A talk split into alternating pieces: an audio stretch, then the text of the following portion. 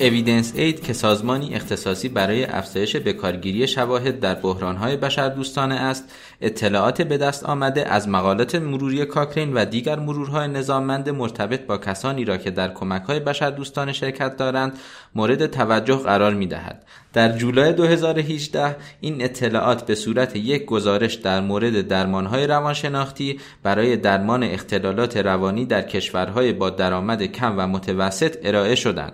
ترجمه مصاحبه مارک کلارک سردبیر پادکست کتابخانه کاکرین و مدیر تحقیقات اویدنس اید با یکی از نویسندگان مقاله ماریانا پورگاتو از دانشگاه ورونای ایتالیا اطلاعات بیشتری را در اختیار ما قرار می دهد. ترجمه این توضیحات را با صدای لیلا جانانی بشنوید.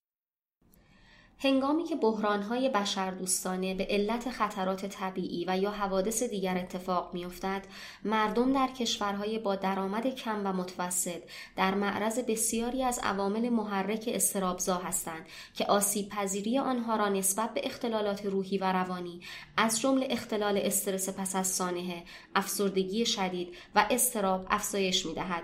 این افراد تحت تاثیر دیگر پیامدهای منفی روانشناختی نیز قرار دارند. انواع مختلفی از درمان روانشناختی برای مدیریت این شرایط وجود دارد. برای مثال، اشکال مختلف درمان شناختی رفتاری یا CBT مانند درمان شناختی رفتاری با تمرکز بر تروما، فعالسازی رفتاری کوتاه مدت یا Brief Behavioral Activation، مواجهه درمانی روایتی یا Narrative Exposure Therapy، رویکرد روان درمانی حاوی عناصر مشترک یا The Common Elements Treatment Approach و چندین روش دیگر در دسترس است.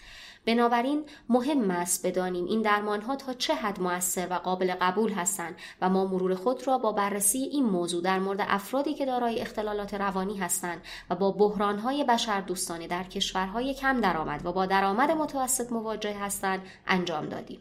ما 33 کارآزمایی تصادفی کنترل شده را که شامل بیش از 3500 شرکت کننده بود وارد مطالعه کردیم. این مطالعات در مناطق جنوب صحرای آفریقا، خاورمیانه، شمال آفریقا و آسیا و طی درگیری های مسلحانه، بلایای طبیعی و همچنین سایر انواع بحران های بشردوستانه انجام شده است. به طور کلی در این 33 مطالعه اثر 8 روش مختلف روانشناختی را بررسی کردیم که هر کدام در مقایسه با یک گروه کنترل قرار گرفتند. اکثر مطالعات محدود به بزرگسالان بود اما در سه مطالعه در کنار بزرگسالان کودکان بالغتر هم شرکت داشتند چهار مطالعه نیز تنها کودکان و نوجوانان بین 5 تا 18 سال را شامل می شد.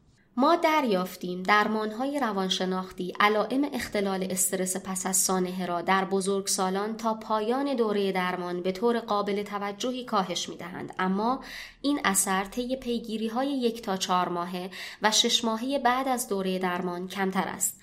یافته های مشابهی اثرات درمان های روانشناختی را بر افسردگی نیز نشان دادند و ما پی بردیم که ممکن است این درمان ها استراب را در پایان دوره درمان و دوره یک تا چهار ماه پیگیری پس از درمان به طور متوسط کاهش دهند.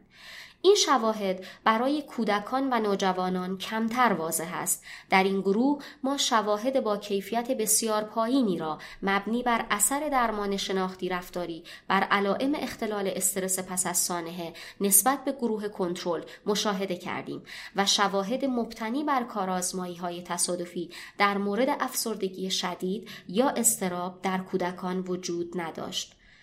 به طور خلاصه مرور ما اثر درمانهای روانشناختی را بر جمعیتهایی که در معرض بحرانهای بشردوستانه هستند تایید می کند. اگرچه هیچ کدام از این مطالعات میزان اثر بخشی یا پذیرش این درمانها را بر رفع علائم افسردگی و استراب بیش از شش ماه بررسی نکرده و بیشتر یافته های ما مربوط به بزرگسالان است. تنها تعداد کمی از کارآزمایی های تصادفی کودکان و نوجوانان را مورد بررسی قرار داده و شواهد با کیفیت بسیار پایینی را از فواید درمانهای روانشناختی ارائه کردند. اگر می خواهید اطلاعات بیشتری در مورد انواع درمانها و افراد مورد بررسی در این مرور کسب کنید می توانید نسخه کامل مطالعات را به صورت آنلاین در وبسایت کتابخانه کاکرین به نشانی Cochrane Library نقطه پیدا کنید تنها کافیست جستجوی ساده ای با عنوان Psychological Therapies and Humanitarian Crisis انجام دهید خلاصه فارسی این مرور با جستجوی درمان اختلالات روانی در کشورهای با درآمد پایین در وبگاه مرکز کاکرین ایران به نشانی کاکرین نقطه ir بخش کتابخانه کاکرین قابل دسترس است. در ضمن در وبسایت evidenceaid.org مجموعه گسترده ای از مقالات مروری اید راجع به بحرانهای بشر دوستانه قابل دسترسی هستند.